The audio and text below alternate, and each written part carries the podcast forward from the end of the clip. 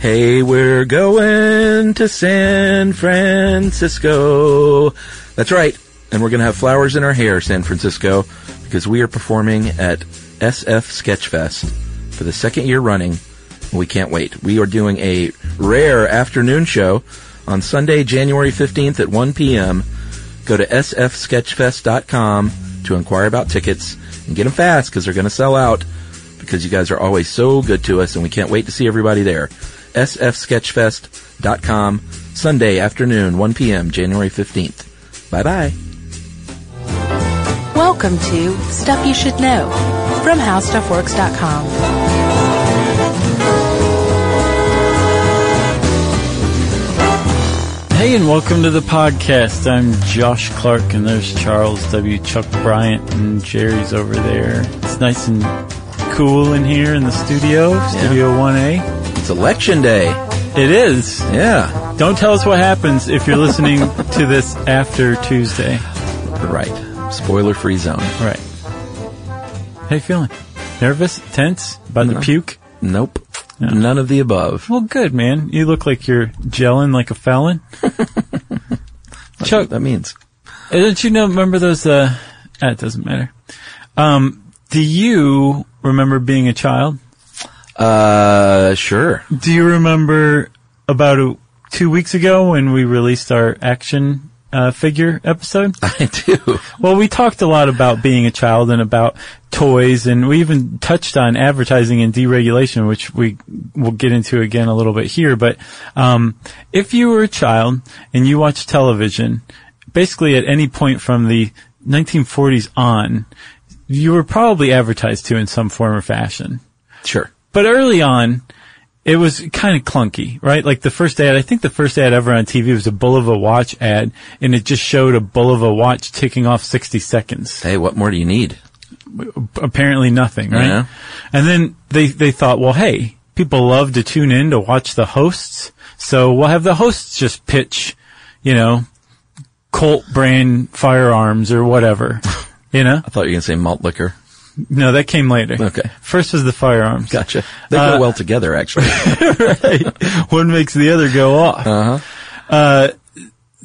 so they would have like hosts read this stuff. So when kids programming came into the fold, that just, it followed that kind of natural progression where like an ad was just this, uh, the host suddenly saying like, Hey kids, by the way, you will love these firecrackers that have my picture on it, right?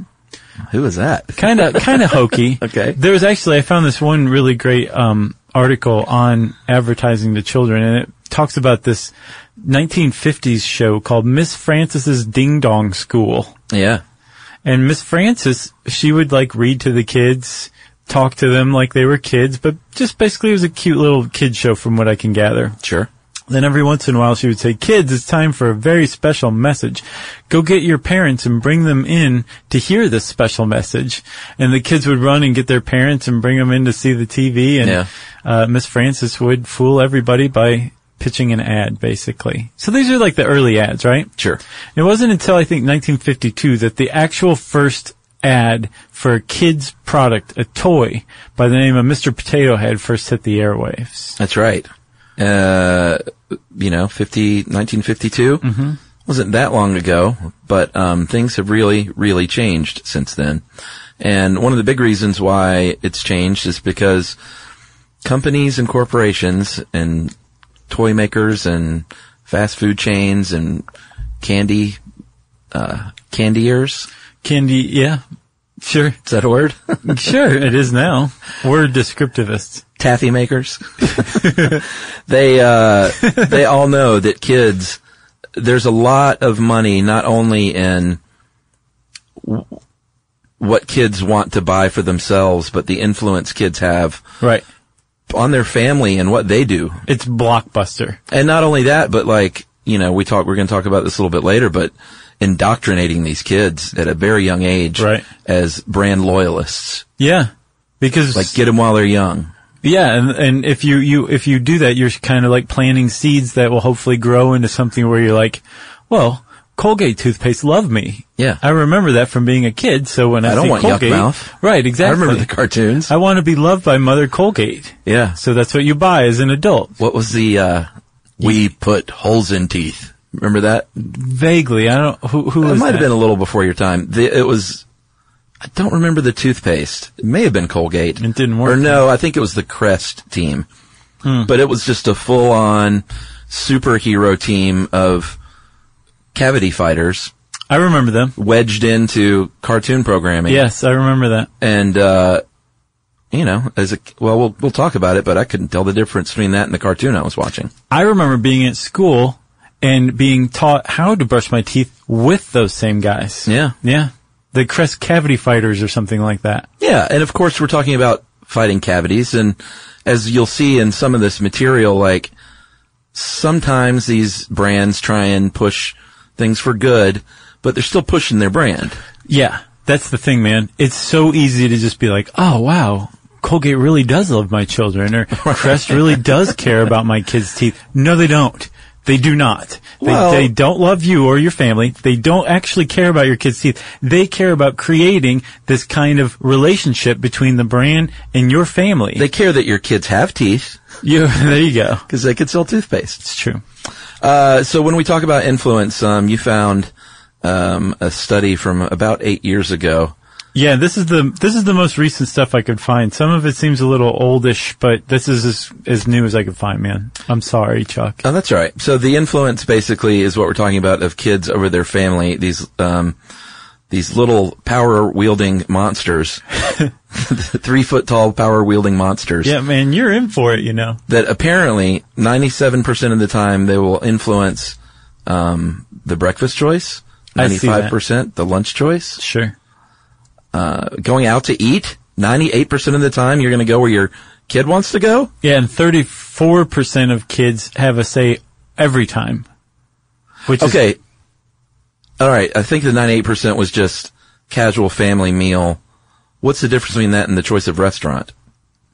so Like, I want to eat hamburgers or specifically I want to eat, you know, in and out burger.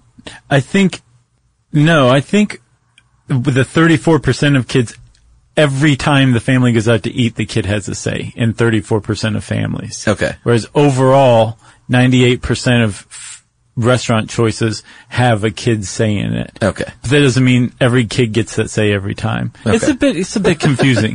Maybe even unnecessary one could argue. I think we could just agree that kids have an undue amount of power. Sure. what else? Uh, software, 70%, uh, 76% of the time, they're going to influence what kind of software you're buying in the family. And 60% of the time, what kind of computer. Sure. Family outings, 94%, family trips and excursions. That's a depressing stat. I didn't have any choice of where we went as a child. Yeah. No, I was told where we were going on vacation. I was never asked. I don't remember being asked either. I mean, like they, my parents mostly planned family trips that like we would enjoy. too, Sure. but I don't remember them being like, "Do you want to go here, here?" no, that never. it was like, happened "This with is me. where we're going." yeah, and I was. I mean, it was always camping for us, and y- a lot of times in Florida or uh, mostly in Florida. well, "Oh, yeah, you grew up in Georgia, Florida. Why would Did a you lot not? of beach camping, Sure. but um, yeah, we certainly never got any say. Like, I want to go to Disney World. Right. We've been told. They'd be like, "Shut "That's up." great." Why Yeah. don't you wish in one hand? yeah, exactly. So you take that influence that kids have over their parents' purchases and you combine it with their actual like allowance or lawn mowing money or whatever, the money that they actually spend from their own pockets. And what you have is called kids buying power and it is staggering, right? Back in 2000, kids buying power equaled about $500 billion a year Chump change. in the United States. Yeah, it's just got more and more, like higher and higher. 2005, it had gone up to 700 billion, right? Chump change. You want to hit him with the 2012 stat? And this is, this is almost five years ago now. 1.2 trillion dollars. That's how much money kids directly or indirectly spend in the United States. It's amazing. It is. So there's one more factor too that makes advertisers really want kids. They will eventually grow into adult consumers. Yeah. They're already kid consumers. They're already influencing their parents' buying choices, but they'll eventually grow up. And like you said, if you can hit them young Yeah. and get that brand loyalty developed, then they will grow up and remember that, that affiliation to it, that Yeah. nostalgia, you know? Yeah. And you will, you will buy that product throughout your lifetime. I think I use Crest toothpaste. Sure. I Yeah. still, I still go to Colgate. Do you? It, yeah. That's what I was raised on. Uh, so I looked up something. Um, it's called Pester Power. Have you ever heard of that? Mm-hmm. is, um, well, it's exactly what it sounds like. It's it's how kids manipulate their parents into getting them things, and it's by pe- bothering them. Right. Uh, and they did some uh, some the YouGov Omnibus Parent Survey got some stats, and um, 57% of parents think their children are successful persuaders, and the top tactic from a kid, uh, according to 71% of parents, is verbal negotiation. Uh, 50% said they were they were bartered, like I'll do more chores or I'll get better grades Yeah. if you get me this stuff. Yeah. Whereas it should be like, no, you should get better grades anyway. you know, not really going to buy you this garbage. Yeah. Uh, 45% create wish lists. That was a big when we were kids. I that was one of the funnest things to do. Go Thumbing through, through the that Sears catalog. wish book. Mm-hmm. Yeah, man. Um, all those kids always look so happy in there too, you know? Do you? I've showed you that like wish book web before, where they just go It's through amazing. and scan old catalogs. Talk about nostalgia. Oh man, it's I- wonderful. John Hodgman would even look at that and like, I would see a slight Shed smile a tear, creep over his face. a tear goes down his cheek, and a drop of blood goes out of his ear. right. And then that tear turns to acid and then burns through the floor. He's like, stop. no, I won't give in. Uh, parents say some kids list pros and cons or write letters or PowerPoint presentations. Nice. 14% of kids write PowerPoint presentations That's. to lobby for a gift. I'd be like, good for you, buddy. You're learning some future skills. You're going to be a salesman, a road warrior. And apparently 42% of parents said that they buckled and bought the item at an average purchase cost of $233. Whoa. Talk about pester power. I would I would make a PowerPoint presentation for a two hundred and thirty dollar item. Yeah, but first you have to lobby for the PowerPoint software right. so you can make your presentation Right. to get your garbage toy. That reminds me, um, Yumi told me when she was a kid, she made this basically this menu of stuff that her parents would pay her money for. It'd be like, Uh-huh. didn't put salt on my food at dinner. You give me 15 cents Oh, or like whatever. penal- penalties? Not penalties. It was stuff that she was doing. Uh-huh. and then they would just pay her for it. And her parents w- looked at it and were like, "This is a really great idea." Except, like you said earlier, extortion. You're supposed to be doing this anyway, Right. We'll tell you if you can put salt on your food. We're not going to give you money to not put salt on your food. Yeah. you just can't automatically. No money involved. Right. But yeah, pester power. Do you know what my allowance was? Do you remember what your allowance was? Oh, yes. What? five dollars a month. Uh, well, this is back in 1976, right? Yeah, 77. Well, that's like $100,000 today. I, I, I should, I should look that up. I'm curious what that would be in today's dollars. Five dollars a month, huh? Five bucks a month. That does seem small. What'd you do with it? I think I probably saved it if I remember correctly and saved up to buy things. I was, I mean, I got my first job when I was 13 Whoa! because I was like, I want my money to buy things, well, to buy Star Wars guys, buy right? my, my own stuff. I knew that, you know, I mean, my parents were teachers. In, in fact, at the time, my mom wasn't even working. Oh yeah, Mm-hmm. So it was a single parent teacher household. yeah, So we we were fine, but we didn't like they didn't throw money at a lot of stuff. right. So Those socks are good. Just sew them together and make a new sock, and Yeah, then I wait mean, for two we more socks were- to get hold of. we were frugal, and they didn't give me a hundred dollars a week. And Oh, yeah. I had friends that got allowances like that, and I was Yeah. just like, that's nuts. Even when I was a kid, I remember being like, "That seems wrong." Yeah. Like, why? Why are you getting that? You're not doing anything for that money. Like the kids who got the hundred dollar a week allowances were the ones who did the least of all. yes, You know? Like I Across worked, the board. I worked around my house. I'll tell you that. Uh-huh. I had soot on my face all Yeah. the time. I didn't get a hundred dollars a week. sweeping that chimney. Yeah. Uh, all right, so all this equals a lot of spending, and then on the flip side of that, you're going to have a lot of spending on advertising. Yeah. Um, in the U.S. in 2009, companies spent 17 billion dollars on advertising directly at children, and kids in America, this is horrifying. Kids in the United States today see 40,000 ads a year. Yeah. Wow. So 17 billion, that sounds like a lot, and it is, right? But in 1983, just in 1983, they spent $100 million on ads. It jumped up that much since 1983, and we'll see why in a little while. 40,000, that's 110 ads a day that kids are seeing. Could that be right? That's 110 ads that are out there on, on kids programming. It doesn't necessarily mean they see them all. They're just there for them to see. Oh, so when it says kids see and estimated, that just means they're out there for th- them so to see. here's something. Here's something that I'm I've run across. There are there's a huge body of research on advertising to kids Mm-hmm. that we'll get into. There are also some figures out there where it's like I've seen this, but then I've also seen that. Yeah, sure. You know, so like you said, 110 ads a day. Yeah. That's that's. There's no way that any kid has ever seen 110 ads in a day. I don't know, man. Think about it. but th- we've well, Billboards, internet, commercials. I guess that's entirely possible. I, guess that's possible. Mm-hmm. you might see 25 ads on your way home from school. But I have seen that 40,000 ads a year thing all over the place for sure. I'm, I, I could buy that. So, Ads in school, which we'll get to. so yeah.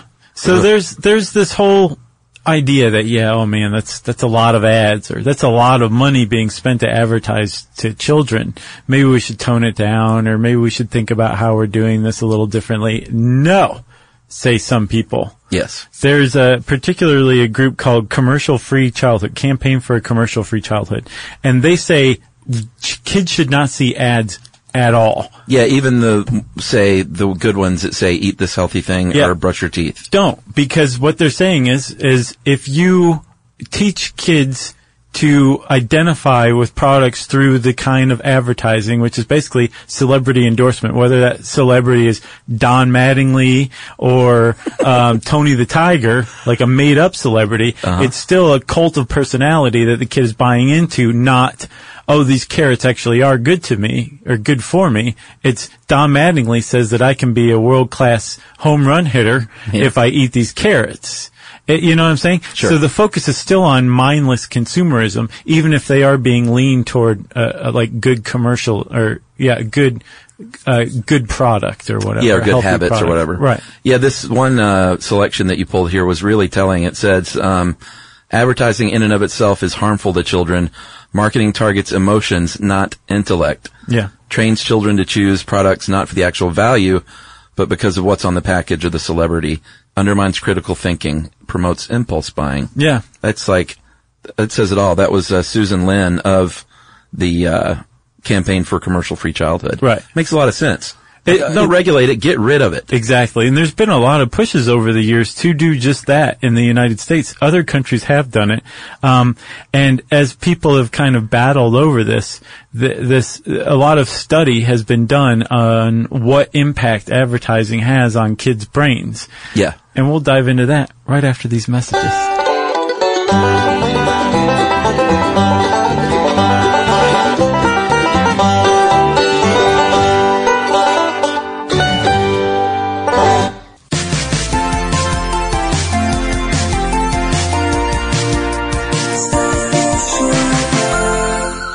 All right. Before we broke, uh, well, earlier we were talking about. I was saying I couldn't when I was a kid. I remember the Crest Cavity Fighters, and I just thought it was another cartoon. Um, that's not because I was a dumb kid. It's because if you are, they've determined and this is through scientific study and inquiry that if you are under four years old, you literally cannot tell the difference between a commercial and the program you're watching. No. like not at all. Even if they use, uh, uh, commercial break Yep. techniques like we'll be right back after these messages or whatever. Right, which they have to use. You notice you don't see that between, uh, you know, commercials for Seinfeld. no. You know, No, it's true. we'll be back right after this. Can you believe it? but you have to have that stuff in kids programming, even though if you're under the age of four, does no good. no, like the kid literally cannot discern between the program they're watching and the ads. That, that's nuts to me. I didn't realize that until I started researching. Did, did you know that?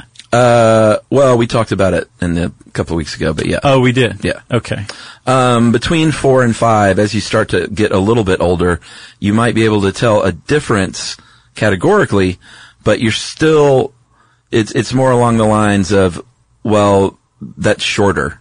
That, lo- that cartoon was really short. Or it was funnier. Yeah. Or, That or part looked was funny. different or whatever. Right. So you can tell the difference, but you still don't know you're being, you know, No. shoveled an ad down your tiny little throat. Right. Yeah. And there's two there's two things that children lack that you need to be able to understand and add at its basis, right? And one is you have to number one be able to differentiate it from the program. Uh-huh. So you have to be able to say, "Oh, it's an ad." When they said uh, after these messages we'll be right back, it means that the show went away and now what I'm seeing is an ad. That's step 1. Step 2 is that you have to be able to understand that in any kind of ad, you're being advertised to. You're you're being persuaded, and that the message that's coming at you is biased, and therefore you should take it with a grain of salt. Right. That comes even later than understanding the difference between an ad and the program. Right? The, uh, Yeah. the the idea that you're you're being advertised to doesn't come until at least seven, from what I've seen. You don't even know what grain of salt means. you don't know what that expression means. You know? no idea. Because you can't even say as a parent, "Oh, take it with a grain of salt. It's an ad." They'll go, "What, are these words?" What? I like salt. Uh, there's a Center for New American Dream, and um, this is frightening. They said babies as young as six months old can form mental images of corporate logos and mascots. I, s- I- I w- I didn't find what that's how they figured that out. Was it like here, baby, draw draw Don Mattingly? what is it with Don Mattingly? Has he ever endorsed He's like anything? a top promoter right now, right? Is he? I don't know. what year is this? It's like eighty six. okay. Uh, and brand loyalties can be established by the age of two, and um, yeah, that one. That's crazy to me. and apparently, in a British study at least, they found it. You have to be close to a teenager, up to about twelve, is when you can finally really discern an ad from content and its intent. on an adult level. Yep. It's about where 12 you years finally enter old. that threshold. And what's interesting is the, the group that, that conducted that study and concluded that was an advertising lobbying group. So even they are like, Yeah. uh, yes, M- m- kids under the age of 12 are mentally incapable of discerning the intent and content of ads. All they get is the, the, the overall message of the ad, which is you want this Right. Mm-hmm. go tell your parents that you want this. Go make your parents Pester pissed. power. Exactly. Use a PowerPoint. Yeah. And the American Psychology Association, they had this task force in 2004 and they basically looked at all the available literature over the last like d- pr- you know several decades. I think it was the 60s where they really started looking into it. Um, and the APA basically concluded, yes, kids are kids can't understand advertising. Yeah. it's unfair to advertise to kids. This is the position of the APA. Like if it were up to us, it would be banned. Yes, they suggested that it should be banned. Right. But That it's not up kids to under them. the age of at least seven, I think the APA said, should not see ads directed toward them. But like I say, not up to them. They can only recommend and be laughed at by corporations with deep Hippies, pockets. you commies, go work on a commune, hippie. Uh, so when it comes to nutrition, this is a really big deal. Um, there are a lot of advertisements for uh, candy and junk food and fast food that are rammed down your kid's throat from a very early age, and there's been uh, you can't provide a direct uh, causation, of course, No, everybody's like, give it to me. but there's a lot of correlation that watching these commercials and seeing these ads uh, correlates to your kid eating more of this stuff and maybe gaining weight Right. and maybe affecting overall childhood obesity. Yeah, and again, remember the advertising on av- or the money spent on advertising to children in 1983 was 100 million dollars. It went up to 17 billion in 2009. I'm sure in '83 they were like 100 million. Yeah, yeah, but even still, I, I think I think it was still considered kind of paltry-ish. Yeah. I mean, especially com- if you adjust for inflation, it's still nothing Yeah. like 17 billion, right? And if you go back over time and look at the rates of childhood obesity, it tracks along the same the same um, graph. Yeah. So it's one of the factors. Sure. Can we just say agree on that? Yeah. And uh, studies have found also, so not only are your kids being exposed to a high percentage of the ads that they see are junk food ads, Yeah. but it's we've also it's been shown that if you show kids junk food ads and adults too, actually, but it really works on kids, they will eat more junk food while they're watching the ads. Yeah. it's basically um, what's called the priming effect, where the a kid will be sitting there seeing an ad for Twinkies. Well, there's no Twinkies in the house, but there's a box of Twix. I'll eat the box of Twix. Yeah. And actually, A box of Twix. but I used to eat a box of Twix. My mom would hide it around the house, so Uh-huh. when I found them, I had to eat the whole thing because I I knew that she'd find that I found them and Yeah. hide them even better. you never knew where they were going to end up next. Right. I'd just be eating them like a little fat squirrel.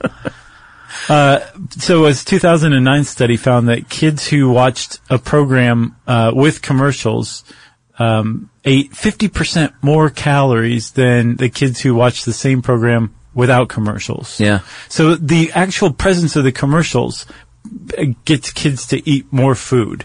And the food that they usually have at hand and they're being primed to eat is junk food. Well, here's a study. Boy, this is study and stat packed. I thought you'd like that. It, it's got my, uh, juices flowing. Good. Uh, in Quebec, America's hat, one part of America's hat, they have the opposite effect. They, for the past 32 years, have banned fast food advertising geared towards children online and in print. And that province has the least childhood obesity in Canada. Yeah. It's So- actually, it's even older than that. I should correct you. That it was 1980 that they Oh, really? banned it. Yeah, they just said, n- No mas. No. Yeah, no mas. Wait, that's not America's pants. uh, they said, no way, eh? yeah, no, in Quebec they said it in French. They said, no. Oh, okay. Mais non, no. D'accord. But I mean, how can you look? I know uh, there are still other factors, of course, but how can you look at these statistics and not just run screaming down the street like a crazy person? I don't know. Like companies are trying to make your kids fat. Yeah. Uh, yeah, again, we come back to the Dorito effect. The book, you should read it. Yeah. because if you read it, it like even with me, it's taken malicious intent off the table. It's more just like this is just the way it is. These people, Right. these companies have products and they make money selling the product, Sure. so they're going to advertise the product, and Yeah. your your kid's going to love it. And if you don't want your kid to eat it, tell your kid no, you lazy parent, Well, yeah. which we'll get into later. Sure. Uh, this is, we should point out too, this is not just in traditional advertising. Uh, product placement has been booming for the past, past decade for sure, but even before that. Yeah, I think it really started in the '80s. But I mean, it's really like product placement is like it's never been before. Mm-hmm. Uh, they did a study in 2008. Why is every study in this thing at least eight years old? I, I couldn't find anything newer. It's crazy. well, let's just say It's, it's, like probably Newt Gingrich came along and somehow cut off funding for it. Well, I think we can just say everything's worse than these studies then. I would I would guess. In 2008, there were ne- nearly 35,000 food, beverage, and restaurant brands and primetime TV programming. And that's not in commercials. That's product placement. Yeah. 40, 35,000. Yeah, but apparently kids saw an average of 198 Coke product placements throughout the year uh, during 2008. That- That's about three to four a week. And that's just in a movie that you're watching and Right. a TV show that you're watching. Yeah. That, that's on top of all the ads that they're Right. getting. It's literally like indoctrination. So not only are your kids incapable of understanding what ads are, um, the ads are having a pronounced negative effect on their health. Cor- uh, speaking through correlation. Right. Right. It's again. There's no smoking gun that where some kid was like that Oreo ad just made me eat this Oreo, everybody, Right.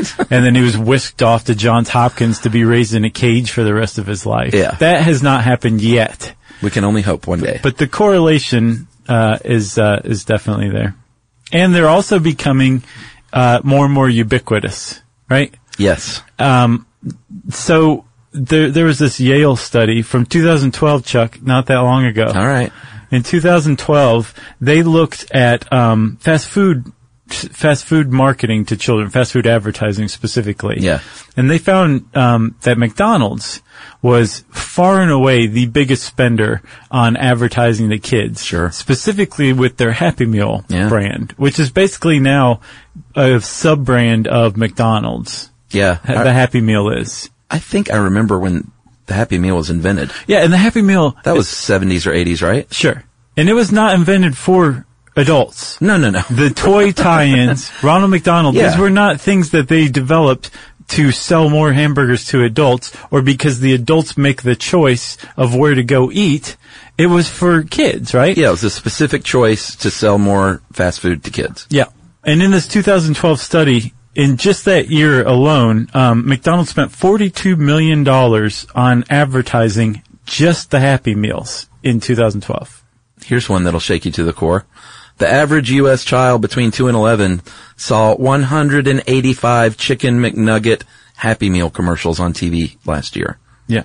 185 ads for Chicken McNuggets. Yep. And then, so that's a lot. But to really put it in perspective, the number two advertiser to children for fast food was Burger King. They had a kids meal.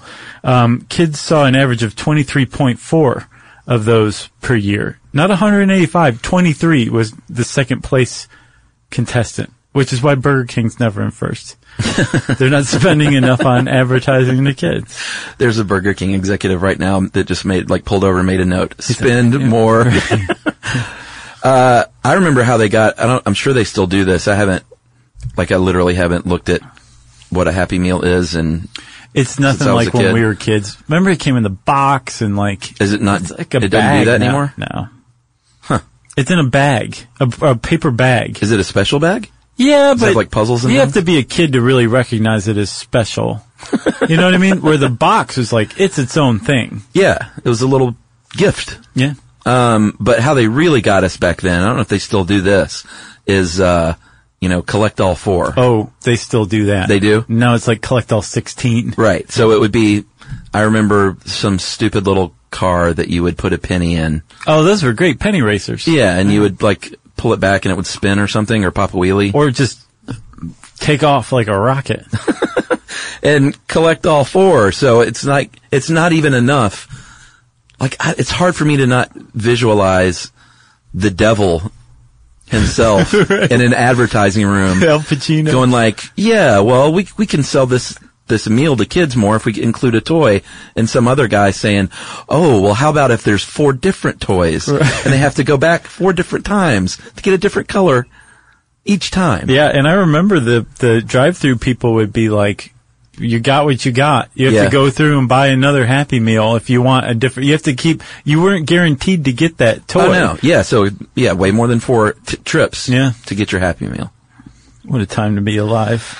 Oh yeah, yeah. Um, so advertising has actually gone down in in, in some ways. Kids, By, kids. by fractions of percentage just points. little bits, yeah. But for the most part, it's trending upward. And apparently, there's um, nowadays little tots that go on to websites to play. yeah, some of these websites like happymeal.com not to pick on mcdonald's but man they they definitely have spread it out enough so that they're a a uh, an enormous uh, part of this dude. McDonald's had a website for preschool children. ronald.com They they shut it down finally. Yeah. but they literally had a website for preschoolers. right i know Uh, uh, sounds like it was clown heavy. Hap- happymeal.com in 2012 had 100,000 monthly uniques i don't even think how stuff works has 100,000 monthly uniques and happymeal.com does right and these are little kids and they're going on and doing their thing having a great time playing on happymeal.com but this whole website is one big ad right Yeah. and even outside of happymeal.com on other websites like cartoonnetwork.com or nick.com, like Nickelodeon's website, Yeah. you're going to see ad placements, banner ads or whatever kind of ads on these other websites for Happy Meals. They're all over the place. Yeah, of the uh, top 25 advertisers, 19 of those 25 increased advertising to preschoolers.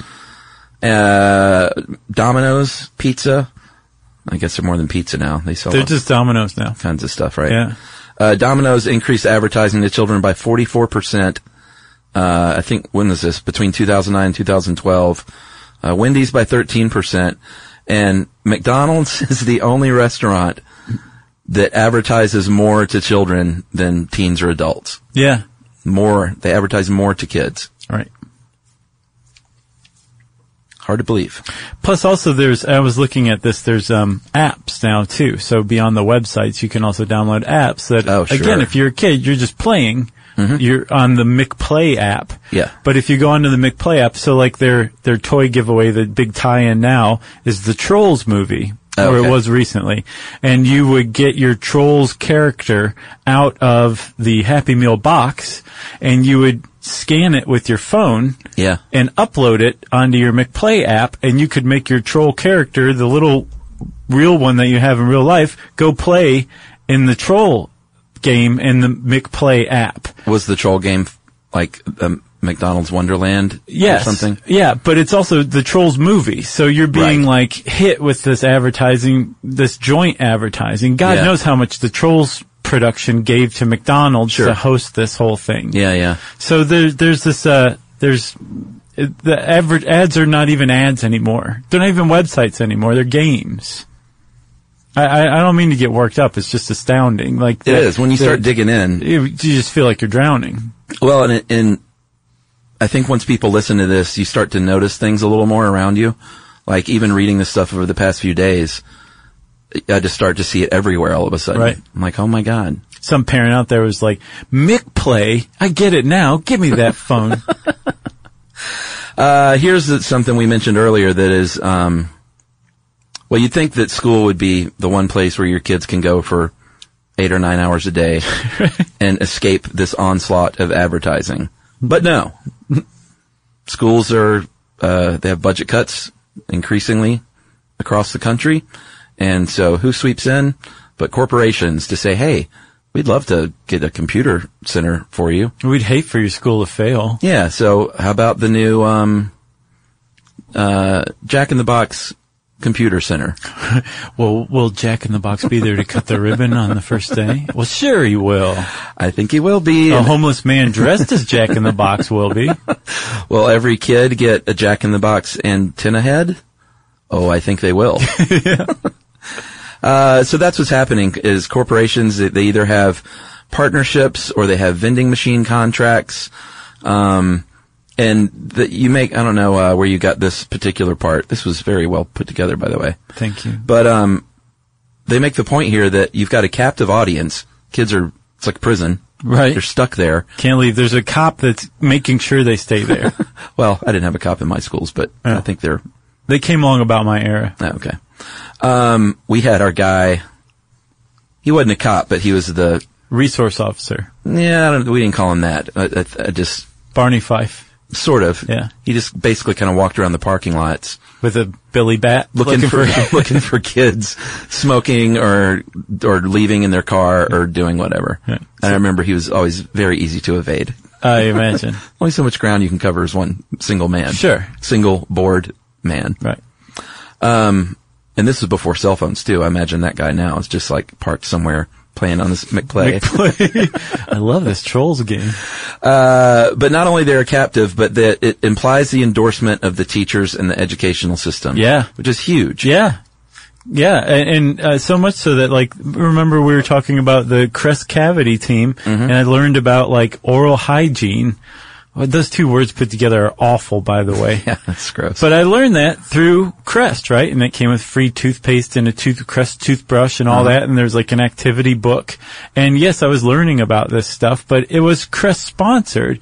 But in my little brain, I'm like, well, I guess my school thinks Crest is great. Therefore, Yeah. Crest is great. right. You know? Or they might come out and a bunch of uh, out of work actors dressed up as the Crest Cavity team Sure. might make an appearance at your school. Well, yeah, if you go to like Hollywood High or something, a rich school. That's pretty funny if you've ever seen Hollywood High. It's like not very rich looking. No. Nope. Well, there's rich kids that go there, right? Dylan and no, that was Becky or- that was uh, Beverly. Beverly that's what I Hills. Uh, mean. That's what I meant. Oh, okay. That is a rich school. Yeah. I'll take you by Hollywood Heights somewhere in L.A. Okay. You'll get a laugh. It's right there in the middle of town. Yeah. I think right next to the In-N-Out Burger, if I'm not mistaken. Uh, Charles Bukowski stumbling out of it. So what else are you going to get in school? You might get a a craft healthy eating kit. Uh, again, maybe trying to teach you about eating healthy, but got their logo and and products all over it. No more than five boxes of Kraft brand macaroni and cheese a day. Uh, what else? Um, there's exclusive contracts with companies. Yeah. Where, like your high school's a Coke high school. You're not going to find a Pepsi vending machine in this high school district. Yeah. You know? Um, and those are probably fairly lucrative. Straight up advertising on buses. Oh, really? Yeah. Uh, I, we didn't have that when I was No. a kid, but apparently they do now. Uh, how about this? A reading program. Uh, Book It, brought to you by Pizza Hut. I did that. Did you? Oh man, reading enough to get a free personal pan. Oh, is pizza? that what the deal was? Yeah. Oh. I was like, "G- just give me some books. See, and that's the thing though. It's like they're incentivizing reading. That's a good thing. Yeah. But incentivizing reading to eat their garbage food product. Right. and it was like the focus of the summer. Yeah. To, to, to get to that point where you would get your free personal pan pizza certificate, man. How did you prove that you read the books? I was an honor system. well, we were all very honorable kids apparently. Uh, all right. Should we take a break here?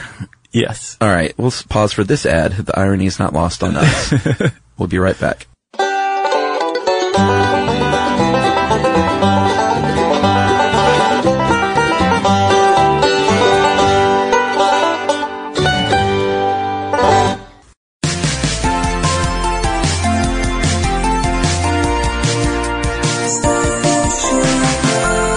All right, Chuck. So if this kind of stuff is making your blood boil, some people out there totally understand it are saying, "Hey, man, we live in a capitalist country. Sure. should be able to advertise to kids. You got a product to sell, sell it the best way you can." Right. Okay. Other people out there are just so mad they're trembling in their Birkenstocks. Yeah.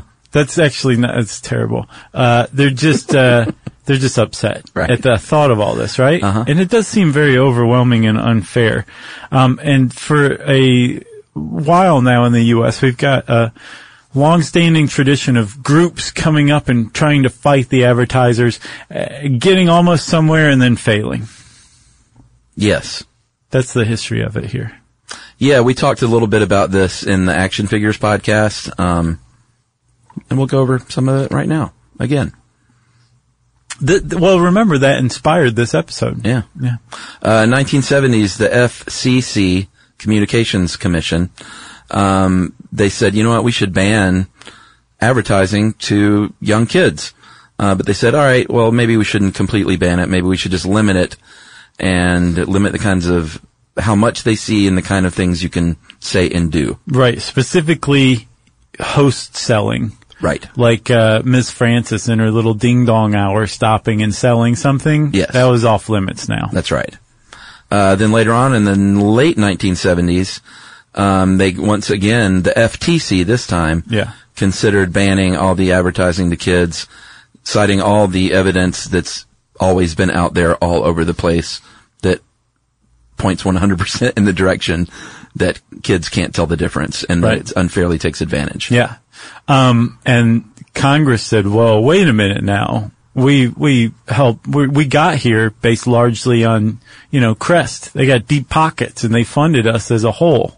Okay. our congressional election campaigns, right? Uh, so they stopped it. They put a stop to the FTC, and the FTC said, "Fine, fine, do what you want. You're Congress, but we're going to take a parting shot, saying if you look even cursorily at the at the medical literature on." Kids and advertising, you will see that this is wrong and it's a public concern and should remain that way. And this is on you. Yeah. And they went, who cares? Yeah. Uh, and you talked about groups popping up. There's one called the Actions for Children's Television, ACT, founded in 1968 by Evelyn Sarson and Peggy uh, Charin. Charin? Charin. Charin? She's the boat keeper on the river Styx. What? Charon, the guy, the the boat rower who would row you over to that the his name? underworld. Yeah, I believe so. Oh man, I oh, hope so. Uh, I thought it was um, Old Skippy. that Old man Skippy. was, I mean, if you knew him, you'd call him that. If you were a neighbor boy. They're a big deal now, uh, 20,000 members. But back in the day, when they were just getting going, they were a pretty small little grassroots uh, unit. And Romper Room, of all things, was squarely in their sights at first. One, Yeah, one of the first Romper ones they Room. took on. Romper Room was like the least harmful, nicest show ever. I loved it. I did too. Um, isn't that what Mr. Green Jeans was on? Mm, No, that was uh, Captain Kangaroo. Oh yeah, you're right. Yeah. Oh, I don't remember Romper Room then. I just remember I loved it. Romper Room was one that had the magic, uh, magic mirror. No. And at the end of the episode, the lady would look into the mirror and say, like, I see Josh and I see Jerry. And Oh, yeah. You just sit there being like, call my name. right. and th- I didn't get many chucks. So No. Did you say Charles? Did you count yourself for that? I don't remember. It was sort of that feeling you get when you go to the, anything that had like the names printed. Keychain? yeah, keychains or the little license plates. Yeah. And it was always like, why is it my name Mike? Right. Or Josh? Yeah. I'll just go with the number one astronaut one, the generic one. Not that Chuck is so random, but I didn't see it a ton. Sure. You don't hear a lot of Chucks these days. That name is out of fashion now. Yeah. That's cool. No, it's uh it's, not though. it's uh retro. yeah, It's vintage. I'll take it. um, so what did they do with Romper Room? They they said you're host selling. Yeah. Apparently they had their own line of toys and one of the things was I guess she'd look in the mirror and say, I see this brand new line of romper room toys that you're going to buy. And the uh, ACT said, hey, this is against the rules. Right. And they, they didn't even go to the FCC. They went to the station that r- produced romper room and, Just said, threaten knock them, it right? off. Yeah. We're mad. Yeah. And they listened to him. That was, I think, their first real victory. Uh, so Ronald Reagan, we talked about in the action figures one. This is when things got real in the 80s. Uh, when Reagan specifically appointed Mark Fowler as commissioner of the FCC. Right. Everything changed. Yeah, because Reagan, he liked deregulation. Sure. He believed in free markets. Yeah. Uh, and he appointed Fowler, who believed in free markets just as much as Reagan did. Fowler had a, um, a saying as the FCC chairman, which is pretty rich, frankly, because the FCC had long been tasked with basically overseeing broadcasting for the public interest. Yeah. Right? It's one of the big reasons why um, broadcasters got licenses. They had to like have public interest programming, certain amount a week. Yeah. Um, they were look they were supposed to be looking out for people, right? And Mark Fowler said the public interest would be decided by the public's interest, meaning that if somebody started doing something nefarious under this deregulation where the government wasn't paying attention anymore, well then people would stop watching that network and they would go under. The market would decide it. And advertising to children fell squarely into this this purview or this this worldview of his. Yeah, and uh, between 1984 and 1985, and this is what we touched on in the action figure show was uh, cartoons featuring licensed characters increased by 300 percent. Yeah. It the, became the new. wh- I mean, I don't think there almost were none that didn't have a tie-in. No, there was there. Yeah, and before that, just a couple years before, there was none that did. Yeah. because there was a, a rule against what are called program length commercials, which was what Gem was, and My Little Pony, and Pac Man, and and Thundercats, and He Man. Yeah. All of them were these these shows that were created to sell the products, Yep. and they tied into the products, and it was just like open season on little kids' minds. Yeah, I mean, you're you loved He-Man, right? Sure, I definitely did. And Thundercats, Jason the Wheeled Warriors, like all that stuff. I was just a total sucker for it. Smurfs. Although I don't Yeah. think Smurfs, I think they started out as an actual cartoon. And then like their whole product line was launched as a result. Six months later, yeah. they were like, why Pretty aren't- much. why aren't we selling these things?" Yeah. I was going to ask you that. Uh, in 1990, the FCC finally had some rules uh, pushed through that limited the airtime uh, to 10.5 minutes per hour on weekends and 12 minutes per hour on weekdays for kids programming, and host selling was officially prohibited. yeah. That was the children, Children's Television Act. That's right. Um, they also the idea of having to break for commercials with "We'll be right back" or "Now a word from our sponsor" that came out of that as well. Yeah. Although I seem to remember it before 1990, maybe not. All right. So you mentioned earlier that uh, other countries are doing this. Um, Australia, Canada, Sweden, the UK. They all have regulations on stuff like this. Yeah, by doing this you mean actually doing something. Yes. Yeah. Correct. Yeah, there's a whole spectrum, right? Yeah. Oh, uh, that has to do with how a country approaches advertising to children. And the U.S. actually represents one radical end of it, which Yeah. is v- Do whatever you virtually want. nothing. Yeah. Yeah.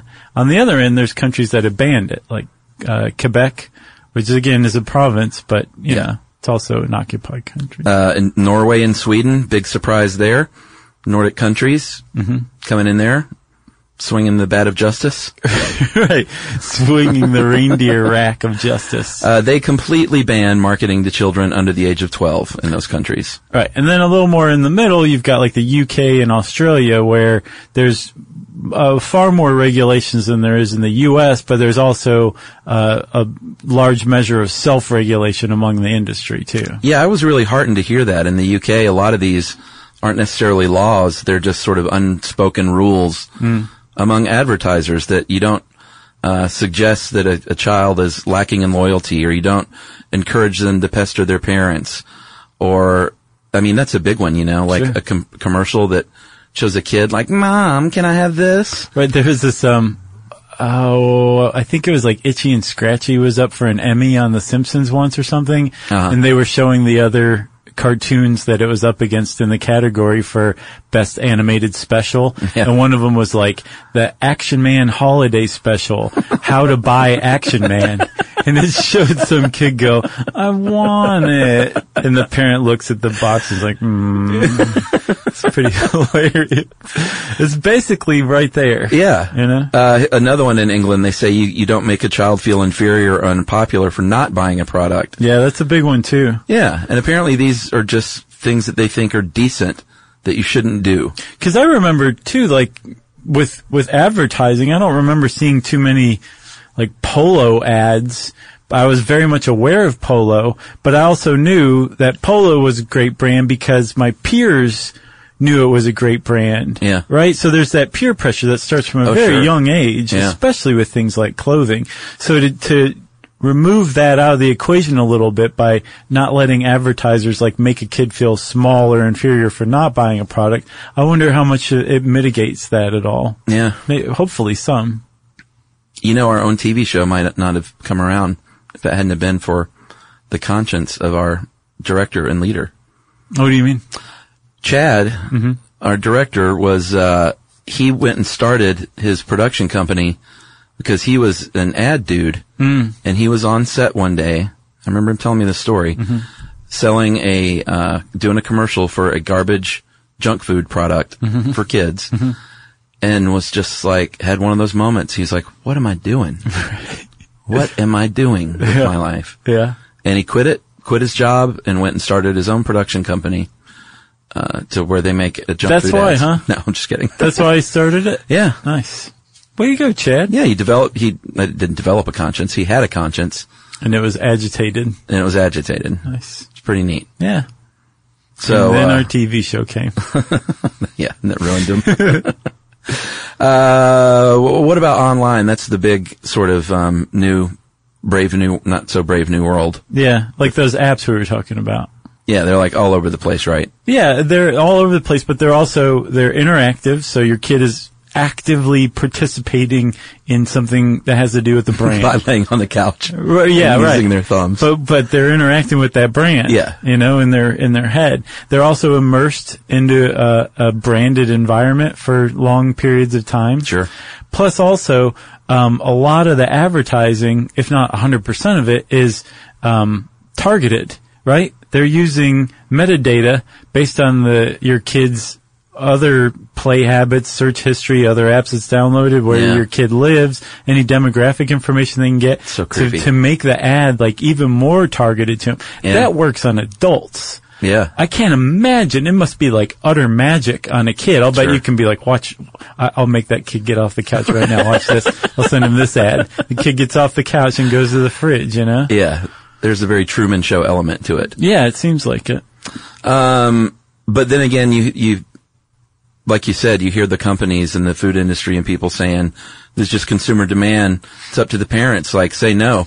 Don't let your child pester you into buying something. Yeah. Be a good parent. Sure. And that's definitely, that seems to be their position. The counter to that is, well, if you guys think that the parent really has any kind of say over this, how, why are you spending $18 billion a year advertising directly to children? Why don't you spend that money on me? They're like, well, we like a good fight. Right.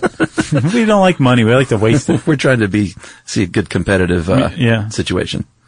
Plus also these, these, um, the advertisers have a tremendous amount of power uh, to, when they're going directly to a kid Yeah. to go around the parent.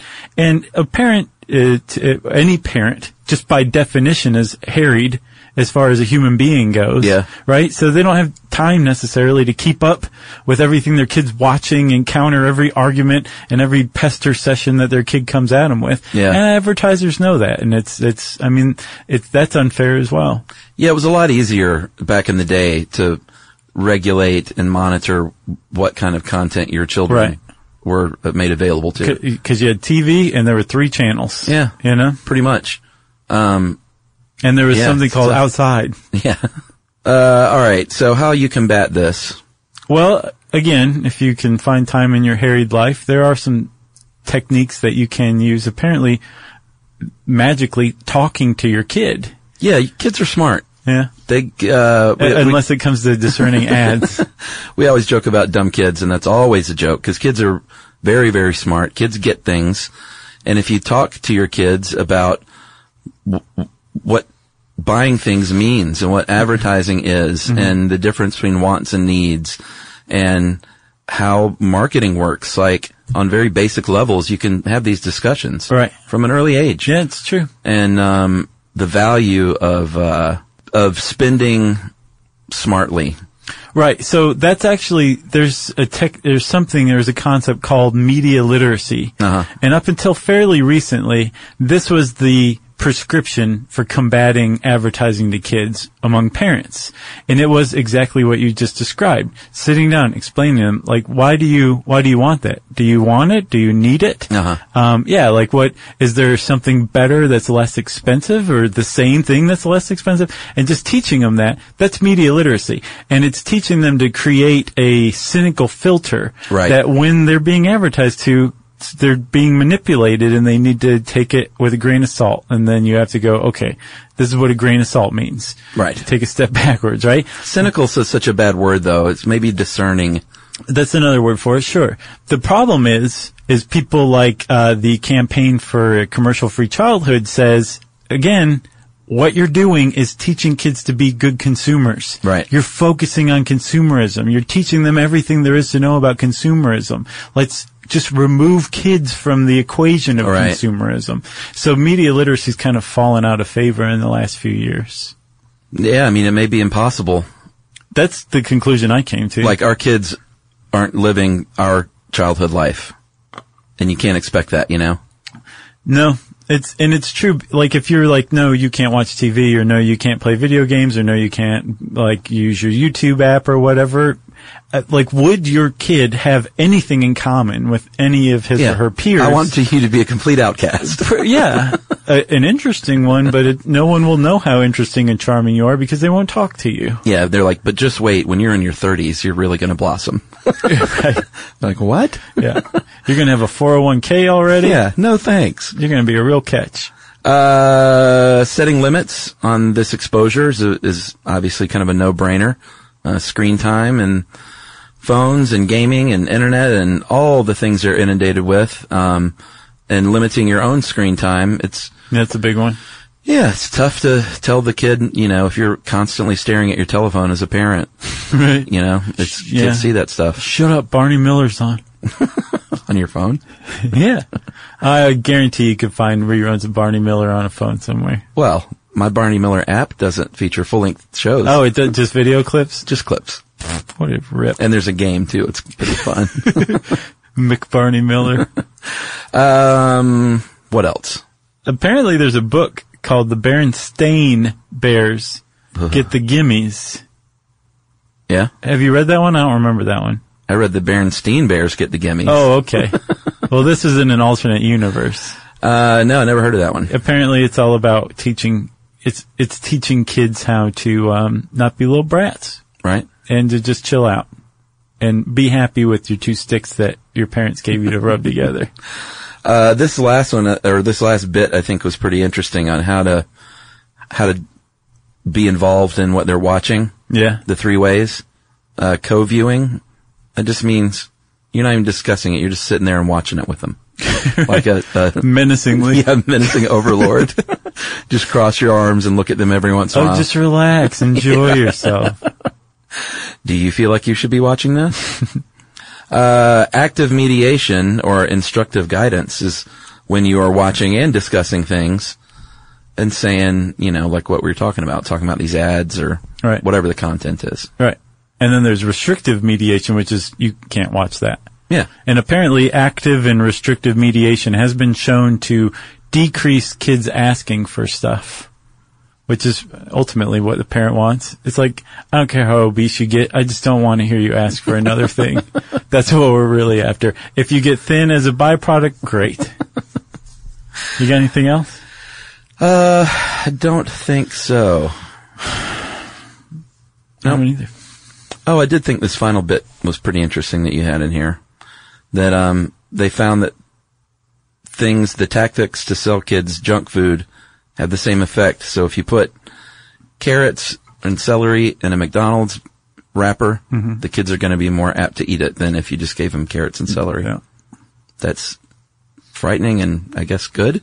I guess, but again, it goes to that heart of that thing where it's like you're just teaching kids. McDonald's says eat these carrots. Yeah. Not carrots are great in and of themselves. Right. All right. Well, that's advertising to kids. Make of it what you will. Yeah. I'm going to go walk out into traffic. Uh, if you want to know more about advertising to kids, well, dig into the internet because it's all over the place. I found a great site called uh, PBS Kids. Uh, don't buy it, and it teaches kids how to discern ads at a younger age. It's neat. You might want to start there. Uh, and since I said PBS Kids, it's time for listener mail. Uh, I'm going to call this first time writer from a new listener.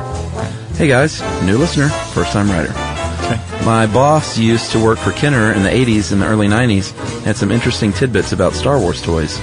Uh, Kenner had a Robin Hood Prince of Thieves collection. Remember the 92 Kevin, Costner. sure. Yes. With the weird accent that kind of was a little British sometimes, a little Southern California, kind of came and went. Yeah. Uh, I have to say though, I love that movie when it came out. That was good. It, it's terrible, but Wasn't as good as Men in Tights. The Oh, of course Mel Brooks one. uh, I remember Robin Hood and Point Break came out that same summer. Oh, yeah. Yeah, I don't know why I remember that. I just remember Not neither. whatever. The heck of a summer. Fifty percent of the Robin Hood Prince of Thieves line was repurposed. Can't imagine why. Uh, into the '95 rerun of Return of the Jedi, and at the time new Power of the Force line of toys. Uh, most notable, the Sherwood Forest playset uh, was simply rebranded the Ewok Village, and the Robin Hood Battle Wagon uh, was altered slightly and made the Ewok Battle Wagon. Nice. It's pretty smart when you think about it. Yeah, they're all forest bandits. Um, also, there was one figure of the Robin Hood line, uh, one figure that was report, uh, repurposed uh, from the original '83 Return of the Jedi line. The Friar Tuck action figure was a more smoothed-out version of the Gamorrean guard, the pig-like guard in Jabba's palace, I remember him. with a new head plopped on. Nice.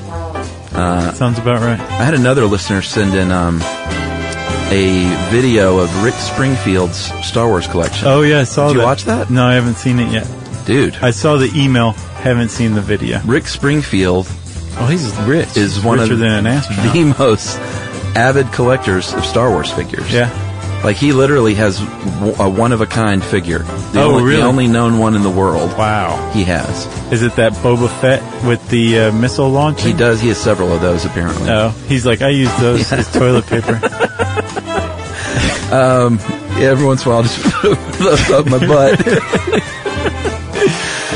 um, it was I was impressed, and he was he was like from the time I was a kid, I collected them, and I uh, was a little bit older when the Star Wars things came out. Like he always collected things, Uh-huh. Right. but when Star Wars came out, he was older, Right. so he started not opening them Uh, because he was overplaying with them, but he really just loved the packaging, thought they were beautiful and cool, Mm-hmm. and has this amazing collection. I highly recommend just YouTube Rick Springfield Star Wars. I'll check that out. There's some really big Star Wars nerds in there too that are like s- very jealous of Rick Springfield. All right. I Uh, wish that I had Ricky's collection. All right, anyway, that was from. Uh, well, he just says cheers from Cincinnati, Ohio. that doesn't count. That's dull. Well, thank you, anonymous listener, who apparently is worried about being fired for revealing Kenner secrets, From maybe. Cincinnati. Uh, if you want to get in touch with us, you can tweet to us at, uh, well, you can hang out with me at Josh Um Clark on Twitter. You can also go to SYSK Podcast. You can hang out with Chuck at Charles W. Chuck Bryant and at Facebook.com slash Stuff You Should Know. You can send us an email to stuffpodcast at HowStuffWorks.com. As always, join us at our home on the web, StuffYouShouldKnow.com.